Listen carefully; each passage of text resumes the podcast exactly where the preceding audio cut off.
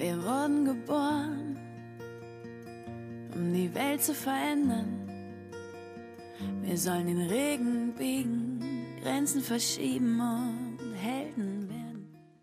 亲爱的朋友们，大家好，欢迎收听《你知道的真多》，我是明尾巴。我们的节目是每周一到周五的晚上七点准时更新。现在大家除了可以在各大音频平台收听节目之外，还可以在微信公众号里面直接收听哦。我们节目的背景音乐还有很多有意思的推送，也都在公众号里，欢迎大家来跟绵尾巴互动和交流。怎么加入我们呢？直接在微信里面搜索“绵尾巴”三个字的全拼就能找到了，等你来哦。在电影里，男女主角视线对上的那一刻，观众心里会意识到要开始什么剧情了。当你与另一个人的视线不期而遇。并意识到对方正在看着自己的时候，一段崭新的关系常常就这么悄然拉开了序幕。四目交汇的短暂时刻，两个人的大脑有魔力般的自发推演出对方的心理活动。双方都知道，在这电光火石的一刹那，自己正立于彼此内心舞台的中央。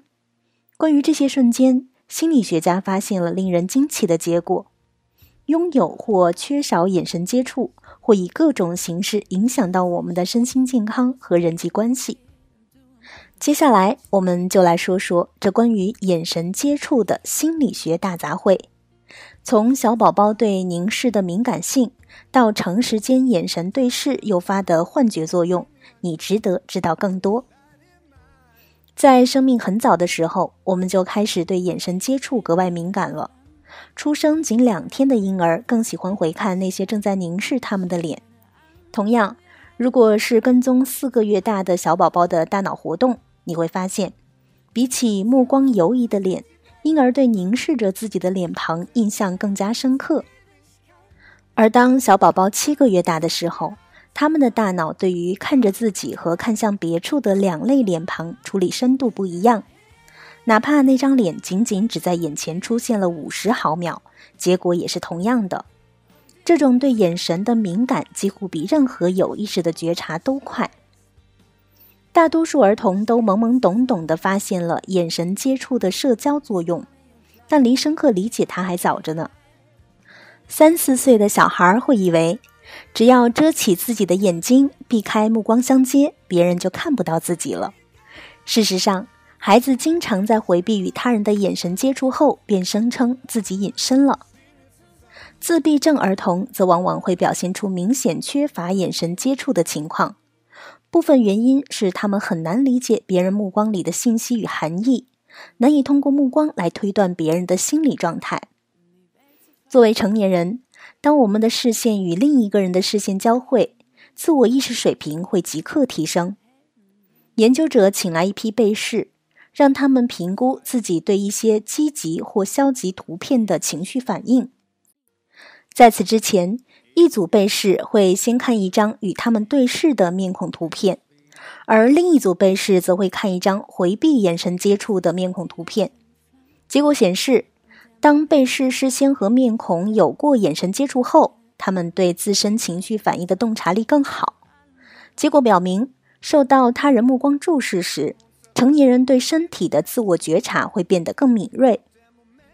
其实，眼神接触是一种非常强烈的体验，甚至会额外消耗脑力。因此，有眼神接触时，人很难同一时间执行其他有难度的心理任务。日本研究人员请来一些被试做测试，让他们完成一项动词生成任务的同时，会看到屏幕上一张真人面孔图片。结果显示。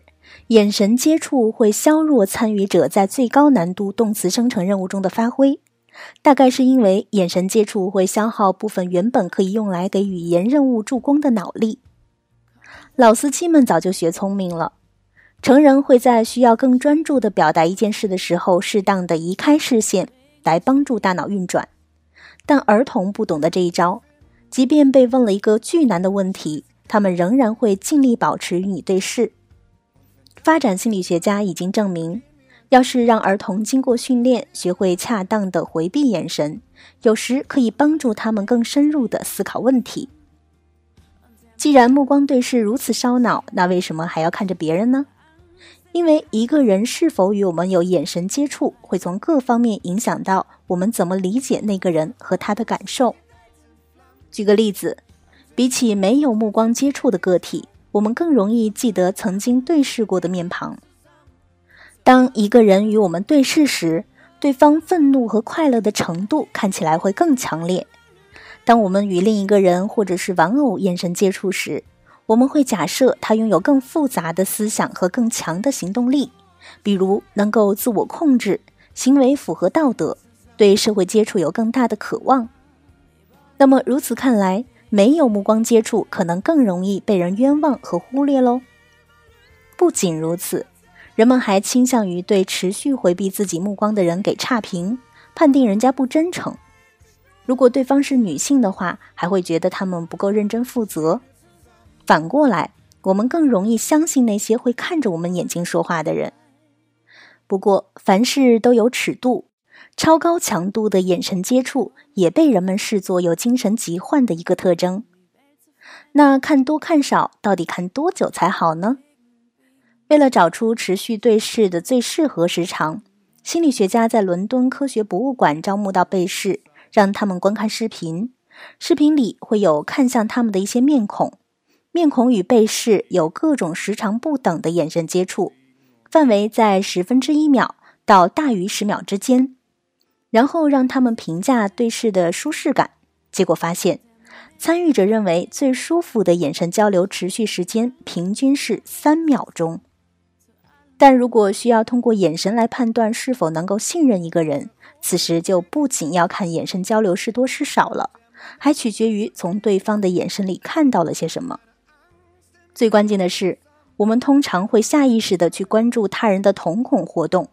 如果他们的瞳孔扩张，代表被吸引和情绪唤醒的标志，我们会倾向于认为他们值得信赖；如果瞳孔缩小，代表恐惧或者是感受到威胁的迹象，我们会倾向于判断他们不值得相信。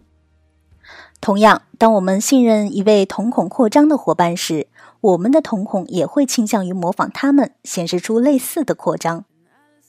后来，心理学家们还研究了陌生人之间的眼神接触。当一个陌生人看向我们所在的地方，却特意避开眼神接触，这是一种什么样的体验呢？这种体验表示，有人看向你所在的地方，却表现得仿佛在看空气。这时，我们内心的归属感会受伤。心理学家们亲自在他们的大学校园里做了一个现场实验，证明人们受到路人的空气处理后，会感觉被他人隔离与孤立。可是走在路上，我们天天都在躲闪陌生人的对视，这还不得心都碎了呢？别担心，我们似乎有一套内在的防御机制来应对被拒绝和被孤立的感觉。心理学家们做了另一个奇妙的测试。他们借助一个网络传球游戏来使实验组的被试感到被排斥和孤立，对照组则没有这类感受。然后给他们看一系列的面孔，要求被试判断这些面孔是否也正在看向他们。结果是，相比于对照组，那些感到被排斥的人们倾向于相信那些面孔正看着他们，而那些目光实则略有躲闪。最后要说的这个实验更加魔幻。他发现，极端的眼神接触似乎会对心理产生一些非常奇怪的影响。如果你和你的小伙伴坐在一个昏暗的房间里，相互对视十分钟，你们可能会有一系列奇怪的感觉，有点像轻微解离的状态，也就是失去与现实连接的感觉。意大利心理学家在2015年发表的论文里研究了这一现象，他发现，在这个过程中。被试会体验到时间流逝变慢的奇怪感觉，或轻或响的声音，还有百分之九十的人说他们看见了一些变形的面部特征，百分之七十五的参与者说他们看见了一个怪物，而百分之五十的参与者说他们在同伴的脸上看到了自己的脸，百分之十五的人说他们见到了一位亲人的脸。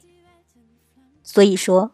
通过对视让思想和灵魂交汇融合是一件无比美妙的事情，但最好要把握好强度，适当练习练习就好。好的，以上就是本期节目的所有内容了，感谢大家的收听，也欢迎大家关注绵尾巴的微信公众号。我们节目的背景音乐还有很多有意思的推送都在公众号里，大家直接在微信里面搜索“绵尾巴”三个字的全拼就能找到了，等你来哦。我们下期节目再见吧，拜拜。